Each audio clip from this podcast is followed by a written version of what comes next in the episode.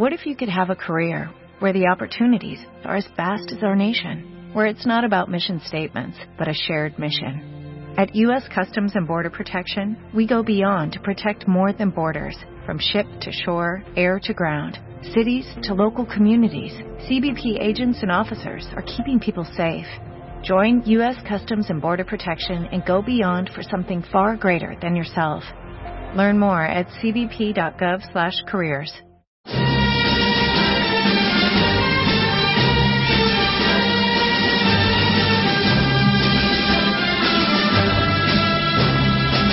Están escuchando Libertad Constituyente. Buenos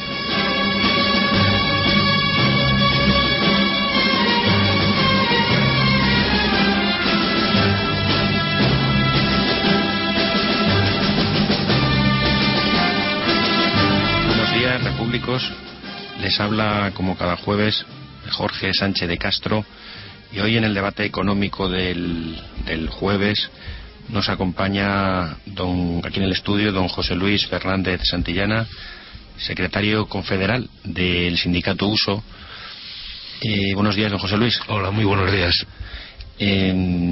Al mismo tiempo nos acompaña también nuestro repúblico catedrático de la Universidad Politécnica de Madrid, don Roberto Centeno. Buenos días, don Roberto. Buenos días. Muchas gracias por estar con nosotros. Y como siempre, nuestro anfitrión, que nos da pie a participar en estas ondas, don Antonio García Trevejano. Buenos días, don Antonio. Buenos días a todos los tres.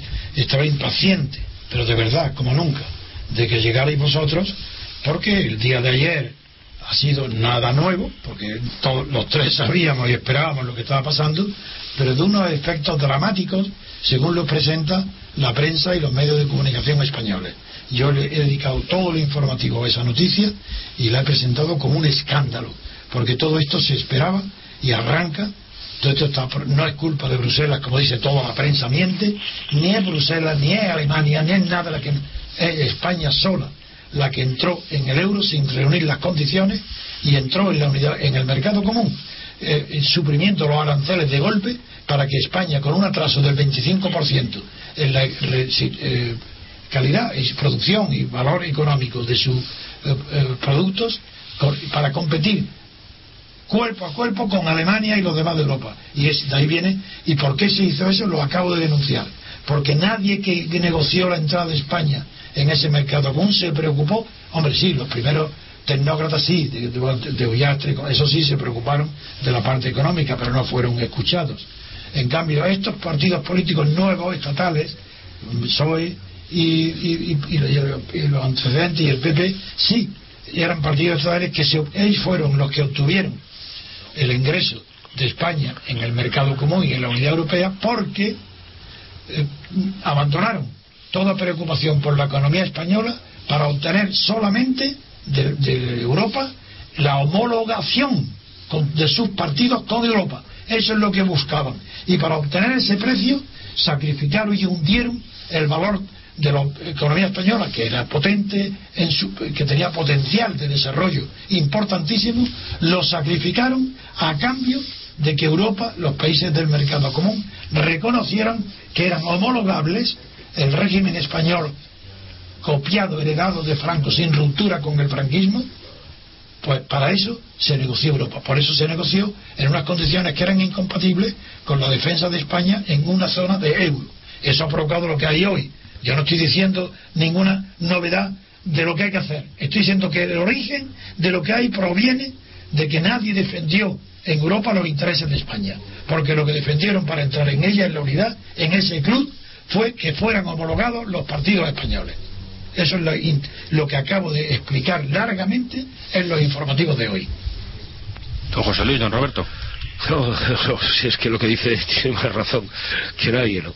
Pero lo que pasa es que se olvidaron de homologar y lo estamos pagando los ciudadanos, ¿no? Este es el problema, ¿no? Es decir, que se homologaron los partidos y no los ciudadanos, y lo estamos pagando, ¿no? Es decir, cuando uno ve simplemente lo que nos ha supuesto en costes realmente, ¿no? Lo que ha sido el euro, de encarecimiento, ¿no? de nuestras cosas, la falta de capacidad para competir de nuestra economía, etcétera. Yo ayer, cuando veía, el arreón de la prima de riesgo, pensaba algo que el otro día leí por ahí, ¿no? Es decir, que el crecimiento de la prima de riesgo es directamente proporcional yo no sé si emplea este término al que lo leí, pero yo lo digo, a la estupidez de los políticos, ¿no? O a la ineficiencia de nuestros gestores.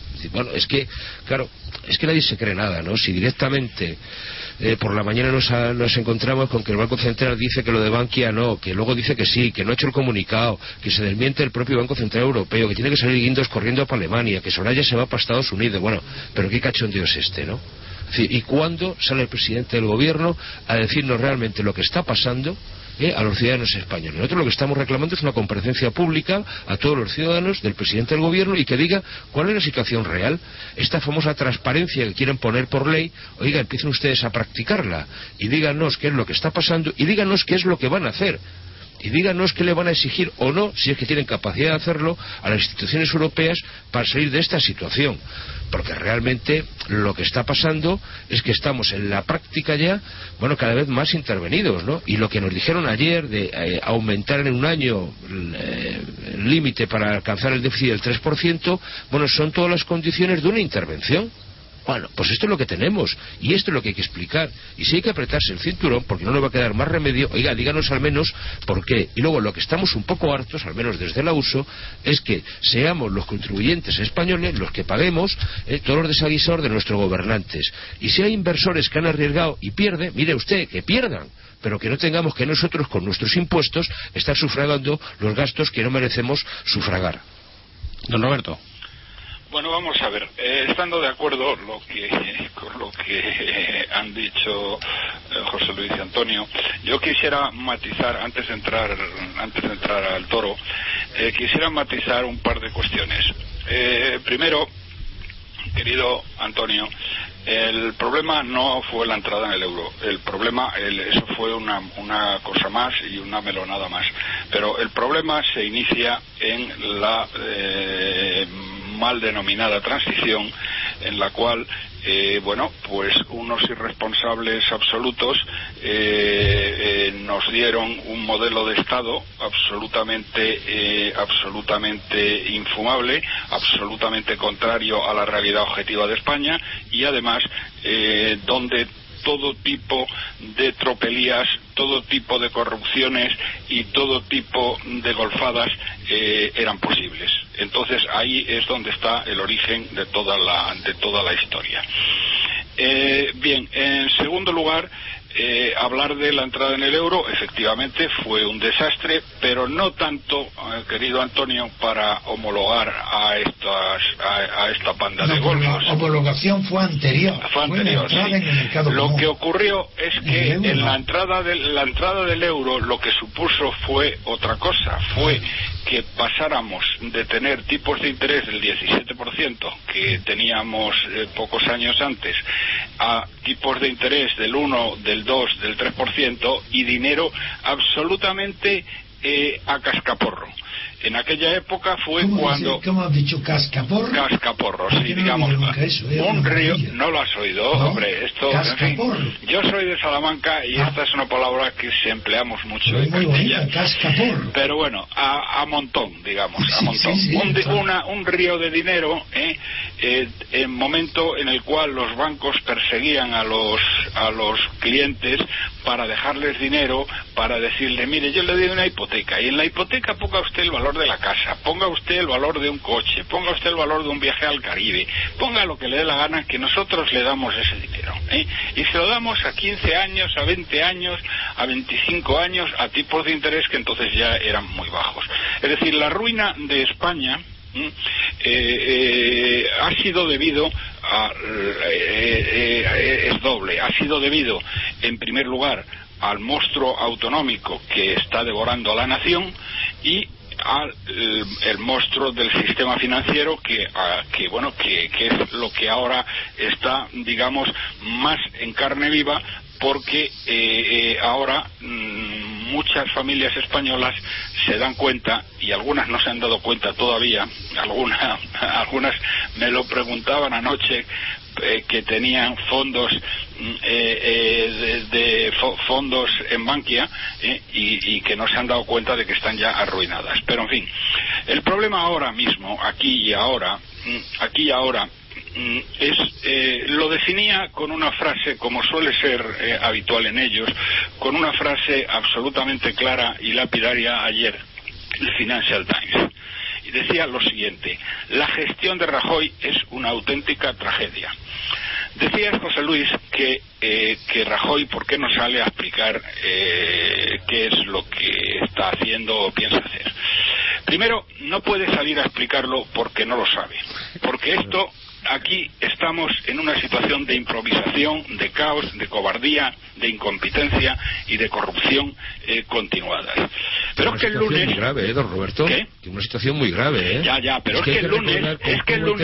Sí, pero una situación muy grave porque la gestión es auténticamente una tragedia, como decía el Financial Times. Pero es que el lunes el señor Mariano Rajoy Brey sale a la palestra, después de estar escondido debajo de la mesa de camilla durante muchas semanas, sale debajo de la mesa de camilla y da una conferencia de prensa, no en donde te la tenía que haber dado, que hubiera sido en Moncloa, sino en la sede del PP, donde se sentía el hombre más arropado.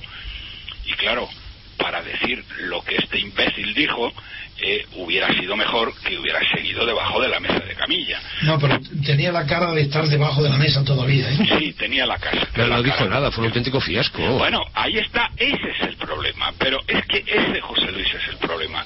Es que este tío sale el lunes y después de una intervención tan desastrosa que, como dice Antonio, para eso es mejor que hubiera seguido escondido, es que una nueva oleada de pánico recorrería toda Europa y la prima de riesgo se iría donde se ha ido.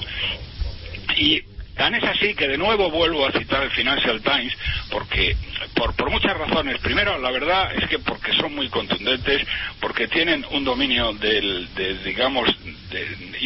idioma, no del idioma sino de los conceptos. No, también del idioma. Y también del idioma dice el Financial Times, y perdonen que siga refiriéndome a él, que por otra parte es lo importante, porque lo que digamos nosotros, pues hombre, importa relativamente poco. Lo que importa es lo que digan estos periódicos, que son los que forman la opinión de los mercados internacionales. Bueno, pues textualmente, después de escuchar a este insensato, lo que diría es lo siguiente: están haciendo todo lo necesario para suicidarse. Se refería al gobierno de España. Concretamente, el gobierno de España está haciendo todo lo necesario para suicidarse. El problema, y esto no lo matizaba Financial Times, es que no están haciendo solamente el problema para suicidarse ellos, sino para suicidarnos a nosotros. Ese es el grave problema. Entonces, y con esto termino.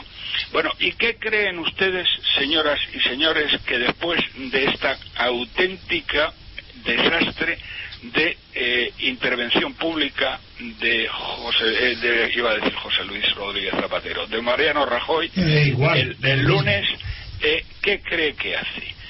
Se reúne con el señor Rubalcaba, y lo más importante para estos dos miserables no era acabar con el despilfarro político e institucional que supone el 12% del PIB de España, y por la que España se está literalmente desangrando a borbotones.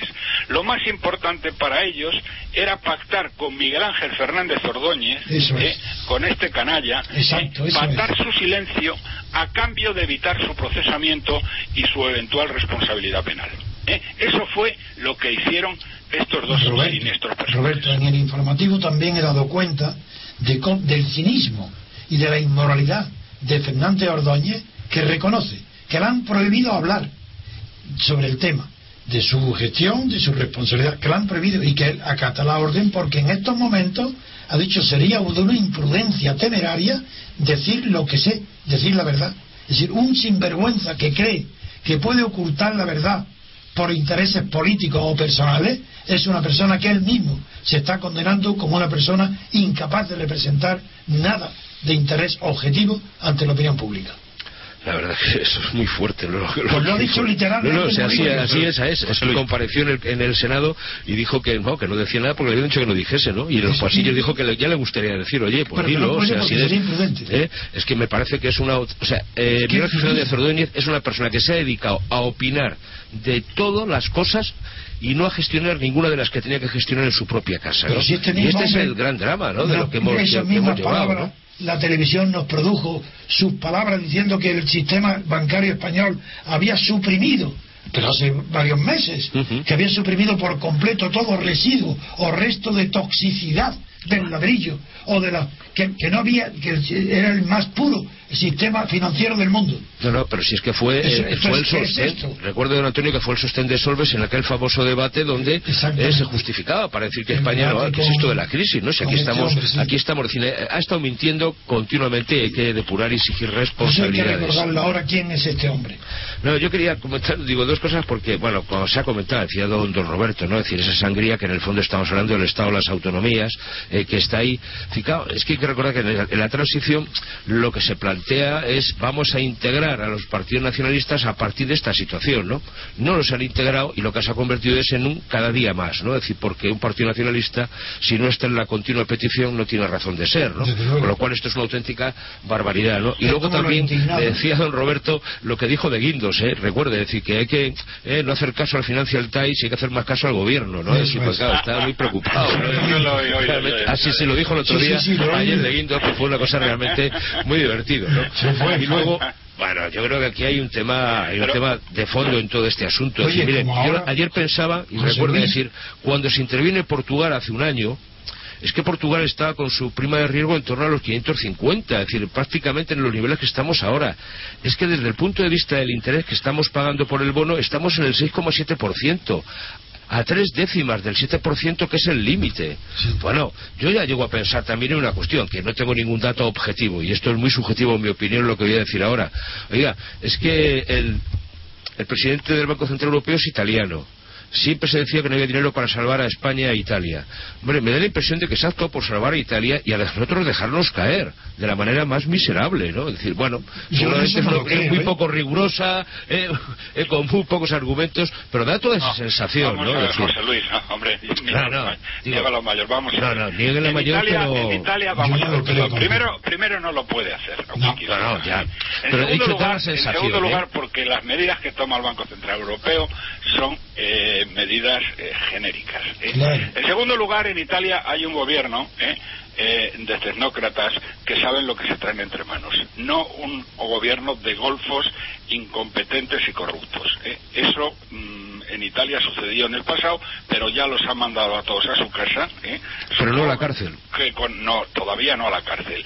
Pero bueno, vamos a ver, lo de Berlusconi yo no estaría tan seguro de que no acabe en la cárcel, pero bien, esto no tiene nada que ver, no digamos esas cosas porque es que, porque no al lugar, es que somos nosotros solos y exclusivos. Me alegro mucho, Roberto, de que digas eso porque es lo que yo quería decirle a José Luis. Da la sensación de, con esto no se ve y lo dije al principio. Pero tú fíjate, te voy a poner una serie de ejemplos y luego voy a hacer unos vaticinios. Primero, me decías hace un momento lo de Guindos. Claro, que De Guindos diga esto, no crean ustedes al Financial Times, sino a lo que diga el gobierno. Vamos a suponer que en un acto de fe inconmensurable hacemos tal cosa. Entonces cogemos y hacemos caso naturalmente a De Guindos. De Guindos el viernes, no el viernes pasado, sino el anterior, dice... El rescate de Bankia no va a costar nada, solo los 4.500 millones que ya les hemos dado. Eso lo dice el viernes. Llega el lunes y dice, no, serán los 4.500 más 7.000. Llega el miércoles y dice, no, serán los 4.500 y no 7.000, sino más 15.000.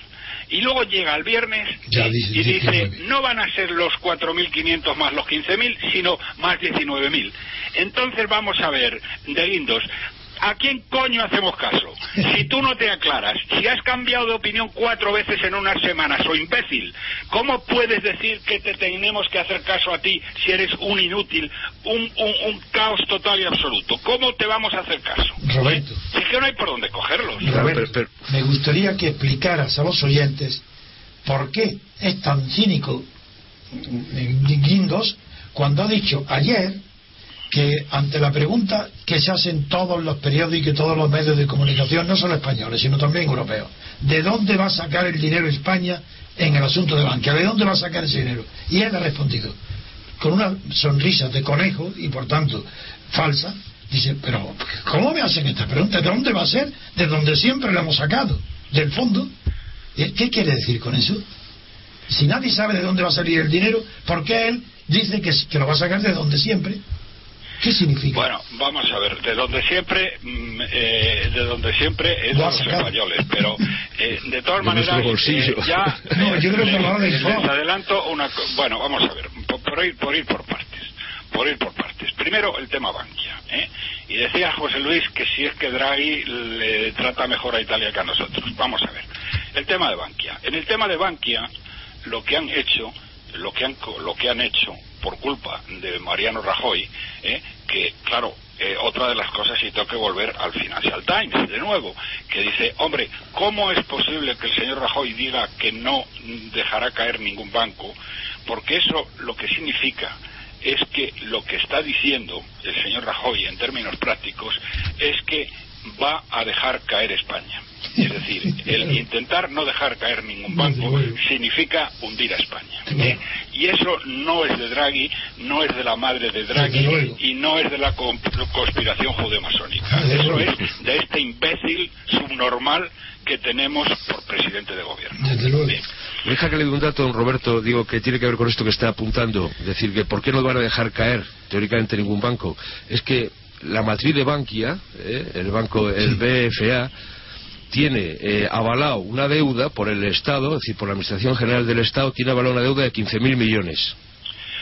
Ya, que es el 50% de los 33.000 millones largos que tiene avalados en el programa de avales de 2012. El 50% ya, de esos avales. Vamos a ver, a eso voy. Vamos a ver. Lo primero que tendría que hacer, lo que tendría que haber hecho el Estado y debe hacer el Estado en el tema de Bankia, porque es que no hay dinero para ello, pero lo que tendrían que haber hecho estos cretinos subnormales y ladrones que no gobiernan, es lo que se hace en estos casos en el resto del mundo mundial, que es decir, vamos a ver, señores acreedores de Bankia,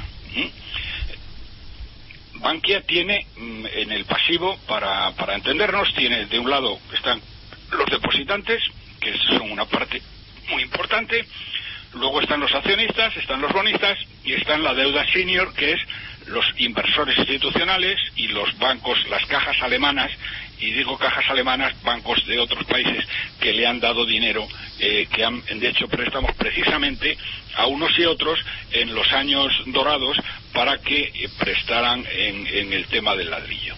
Bien, entonces lo que se hace en estos casos es decir, miren ustedes, señores acreedores, aquí tienen ustedes el banco, estas son las llaves, y ustedes se quedan con el banco. Hagan con él lo que les salga de las mismísimas narices. Lo pueden trocear, lo pueden vender, pueden procesar como deberían a todos los ejecutivos, los pueden tirar por la ventana o pueden quemar las oficinas, pero desde luego esto es lo que hay. Ustedes han hecho unos préstamos absolutamente alocados a una gente irresponsable y corrupta, y ustedes tienen que asumir la carga de lo que esto supone. No la van a asumir los españoles. Bien, esto supone lisa y llanamente que la gente, los que han hecho estos préstamos a estos bancos, y cuando digo Bankia digo cualquier otro, bueno, tienen que sufrir la parte alícuota de pérdida, como ha pasado en todo el mundo mundial. Es decir, usted me ha hecho un préstamo y yo he fallado con esto, y yo lo que tengo que, y pura y simplemente, pues yo tengo que asumir esta pérdida. De la misma manera que han arruinado totalmente a los accionistas y a los de las acciones preferentes, tanto como 500.000 familias, porque el valor de Bankia ahora mismo, valorado anteayer por Nomura, que es el mayor trading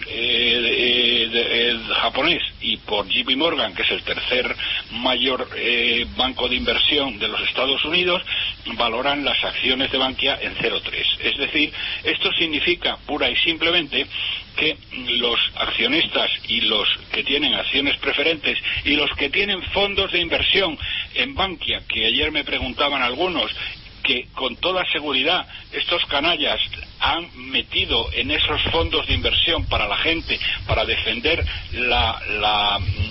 digamos las pensiones de la gente, seguro que lo han metido en preferentes de la propia Bankia, es que han perdido el 96% de su dinero. Se dice bien y pronto, el 96% de su dinero. Y a estos canallas, a estos ladrones, el señor Rajoy Brey ha dicho que no va a proceder contra ninguno de ellos. Pero ¿quién coño es el señor Rajoy para decir que estos ladrones que han hundido a 500.000 familias, que las han dejado sin nada, no van a ser perseguidos y no van a ser procesados? ¿Quién es?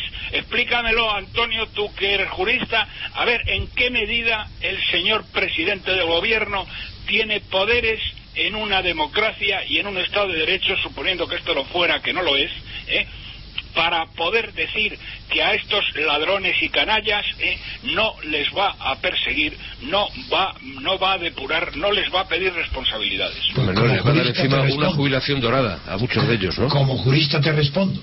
Está dando la orden a fiscales que están dependientes del Ministerio de Justicia y por tanto de Rajoy, y está dando la orden al Consejo General del Poder Judicial que está prohibido que en España se persigan esos delitos. Prohibido. ¿Por qué? Porque en España no hay separación de poderes. No es que se diga suponiendo, es que en España no ha existido libertad política desde hace muchísimos años, y que no hay democracia y que no hay separación de poderes. Bueno, por lo menos, engaño... mira, por lo menos en la época de Franco había un Estado de derecho administrativo. Sí. Pero es que esto es lo que había en Franco era que la unidad de poder y pluralidad de funciones era real, es decir, había un solo poder y tres distintas, y ahora no hay unidad de poder porque está dividido entre dos partidos, el PP y el PSOE, luego no hay unidad de poder y las tres funciones de un solo poder, como está dividido el poder, están desconcertadas y divididas. De ahí el desconcierto de la justicia, las resoluciones contradictorias, de ahí el desconcierto del legislativo, que ha renunciado a su función, y ya no es que se gobierne por decreto ley, es que se gobierna por simple decreto, como en los tiempos anteriores a Napoleón III, porque Napoleón III es el que inventa el decreto ley, pero estos están gobernando como antes de Napoleón III. No, la verdad es que yo lo que quería preguntarle también, don Roberto, dar una vuelta a todo esto, ¿no? Es decir, yo creo que la situación real en la que estamos es que estamos en los límites de esa intervención, es decir, objetivamente, simplemente digo, haciendo elementos comparativos, ¿no? Es decir, yo es que hace un año Portugal estaba con la prima de riesgo prácticamente los valores que tenemos ahora, es que estamos en el 6,7%, ¿no? Lo que nos está costando financiero, si es que llegar al 7% esto es insostenible, es que lo que nos dijeron ayer de darnos un año más con una serie de condiciones que son draconianas, bueno, donde una vez más somos los ciudadanos los que tendríamos que pagar el coste de ese nuevo ajuste, bueno, nos va a llevar al auténtico colapso. Es decir, claro, cuando uno ve cómo estaba Portugal antes de la intervención y cómo está ahora, no ha mejorado objetivamente, ¿no? No. Es decir, cuando uno ve la situación de Grecia, dice, bueno, ¿las intervenciones que se han producido han servido para sacar al país adelante? No. Bueno, con lo cual, ¿dónde vamos, no? Es decir, a mí me preocupa muchísimo esta situación, ¿no? Porque nadie lo está diciendo, ¿no? Pero es que nos faltan dos telediarios, ¿no? Es que no tenemos capacidad de financiarnos. También me he acordado del caso irlandés, que usted ha comentado muchas veces, ¿no? La famosa ejecución de los avales al Estado que tenía concedido a los bancos. Es que la friolera que tenemos avalado ahora mismo es que son 131.000 millones, 133.000 millones. Es que esto es una broma, ¿no? Es que se ha incrementado un 30 y tantos % los avales. Es que se nos puede caer todo, ¿no? Y esto no se está diciendo. No, pero vamos a ver, yo voy a hacer una... Vamos a ver, mira, voy a ir un poquito más lejos de lo que tú estás diciendo. La palabra insostenibilidad está ya, es decir, los tipos de interés que está pagando España son insostenibles. Lo que están haciendo estos canallas es no solamente arruinando a esta generación, sino arruinando a varias generaciones, a las generaciones futuras. Están arruinando a nuestros hijos y a los hijos de nuestros hijos. Sí. Bien, y probablemente más allá. Decía mi maestro, el profesor Velarde, que van a arruinar España para un siglo. Y creo que no anda muy descaminado. Pero bien, miren ustedes y mirar, queridos amigos. La prima de riesgo importante no es la prima de riesgo que figura habitualmente, que está ahora mismo como en 540, no sé esta mañana cómo habrá amanecido, pero bueno, esta es la prima de riesgo que es la que compara la prima de riesgo de España con la alemana, ¿eh? Pero claro, esta prima de riesgo está afectada porque también puede bajar la alemana y en ese caso pues se incrementaría. Entonces, la prima de riesgo que tiene efectos importantes en los mercados es la prima de riesgo que compara la prima de riesgo de España con la media de las primas de riesgo de todos los países que tienen AAA, que son media docena. Bien. Entonces, esta prima de riesgo estaba ayer en 400, me parece que era 446. Bueno, y dirán ustedes, ¿y eso qué? Pues eso ocurre lo siguiente. Los bancos, para financiarse, los bancos españoles y todos los bancos europeos, para financiarse, más que el recurso que tienen al Banco Central Europeo, utilizan la Cámara de Compensación de Londres. En la Cámara de Compensación de Londres, los bancos españoles y todos los demás, pero vamos a centrarnos en los españoles, pues van con el papel que descuentan, y entonces en la Cámara de Compensación se lo liquidan, les descuentan estas cantidades para que tengan ellos liquidez para poder funcionar. Bien, cuando la prima de riesgo comparativa a los países AAA llega a 450, lo que va a ocurrir es que automáticamente la Cámara de Compensación de Londres les da un 15% menos. Si ahora mismo les está dando, es decir, por cada 100 euros en, digamos, en papel que descuentan, les dan, la Cámara de Compensación de Londres les da como, me parece que del orden de 85 euros en dinero, ¿eh? Si la prima de riesgo comparativa a los AAA llega a 450, que puede llegar en cualquier momento en el día de hoy o mañana sin ningún problema, ¿eh? Entonces les bajarían un 15% lo que les darían. Bien, si este 15% se lo bajan a la banca española ya no puede funcionar. Es decir, no es que el tema se ponga muy grave, no es que el tema se ponga imposible, no es que estemos al borde del abismo, es que ya no puede funcionar. Bien, ¿qué estoy tratando de decir con esto? Que estamos en un punto en que estamos a cuatro puntos de llegar a una situación que sería límite para la banca española. Y cuando digo la banca española, es la banca española. Es decir, empezando por el Santander, siguiendo por el BCH y por CaixaBank y todos los demás. No me estoy refiriendo a Bankia ni a los demás. Es decir, bien, ¿esto qué significa? Pues, señoras y señores, significa que, en mi opinión, este fin de semana, si esta gente no se sigue comportando con una insensatez absoluta, este fin de semana, es decir, mañana al cierre del mercado, debería pedir la intervención de España, la intervención del sistema financiero español, que sería la antesala de la intervención de España. Simultáneamente hablo de la intervención directa, porque la intervención, sí, es decir, el que los bancos quedaran en manos del Fondo de Inversión Europeo y del FMI, lo cual tiene unas consecuencias desastrosas, para empezar, sobre pensionistas y sobre jubilados. Pero ahora voy explicando todo eso. Vamos a ver, lo lógico, a no ser, pero claro, estamos en manos de unos irresponsables tan increíbles que puede ocurrir cualquier cosa. Pero lo lógico, cuando uno está a 446 de 450 y 450 es el apocalipsis, lo lógico es que este fin de semana, al cierre de mercado, el gobierno de España anuncie que ha pedido la intervención del sistema financiero porque ya no puede seguir. Es lo lógico. Y simultáneamente anuncien la subida del IVA y la subida de los impuestos especiales de hidrocarburos, que estos cretinos le van a nombrar ahora el impuesto de medioambiental. Exacto. Porque ayer oía a mi exalumno Montoro diciendo, dice, bueno, sí, también otros impuestos medioambientales. Sí, pero, hombre, Cristóbal, por favor, que no somos imbéciles. Claro. Lo que estás diciendo es que vas a subir los impuestos especiales, que luego lo quieras vestir diciendo que subes eso porque eso es bueno para el medio ambiente, el que se consuma menos gasolina y menos gasóleo. Bien, eso es lo que el gobierno de España tiene que hacer, y si no lo hace este viernes, lo tendrá que hacer al siguiente, y a lo mejor probablemente de muchísima peor manera. Pero cualquier gobierno, en la situación en la que estamos ya en una situación de intervención, y debería anunciarse mañana al cierre de mercado. Pero es que si no lo hace, se lo van a hacer, que es peor. Bueno, no, efectivamente.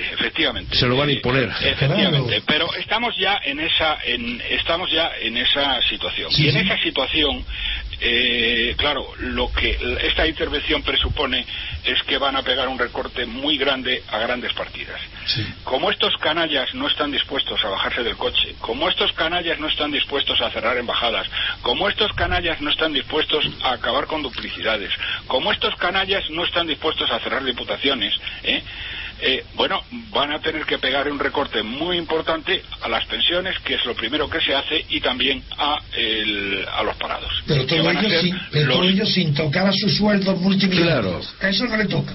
Pero es que ese es el tema de fondo, es decir, don Roberto, es decir, lo que está claro es que no van a alcanzar al menos 3 puntos en el IVA, sí, sin anestesia ni nada, es decir, vamos, el IVA súper reducido, etcétera, ¿no? Es decir, lo van a subir absolutamente todo. Mire, es que una forma de tranquilizar a nuestros socios europeos sería que saliese Rajoy en esa conferencia que yo digo y diga, oiga, mire, vamos a pasar de 8.000 ayuntamientos a 4.000, suprimimos las diputaciones y a partir de ahí reducimos a la mitad el número de concejales. Una cosa tan simple como esa. Ya, pero no están en eso, porque... Claro, están en eso por una razón muy simple. Pero es que eso sí tranquilizaría los mercados, porque estos canallas, porque no se les puede denominar de otra manera, y perdóname, Antonio, estos canallas...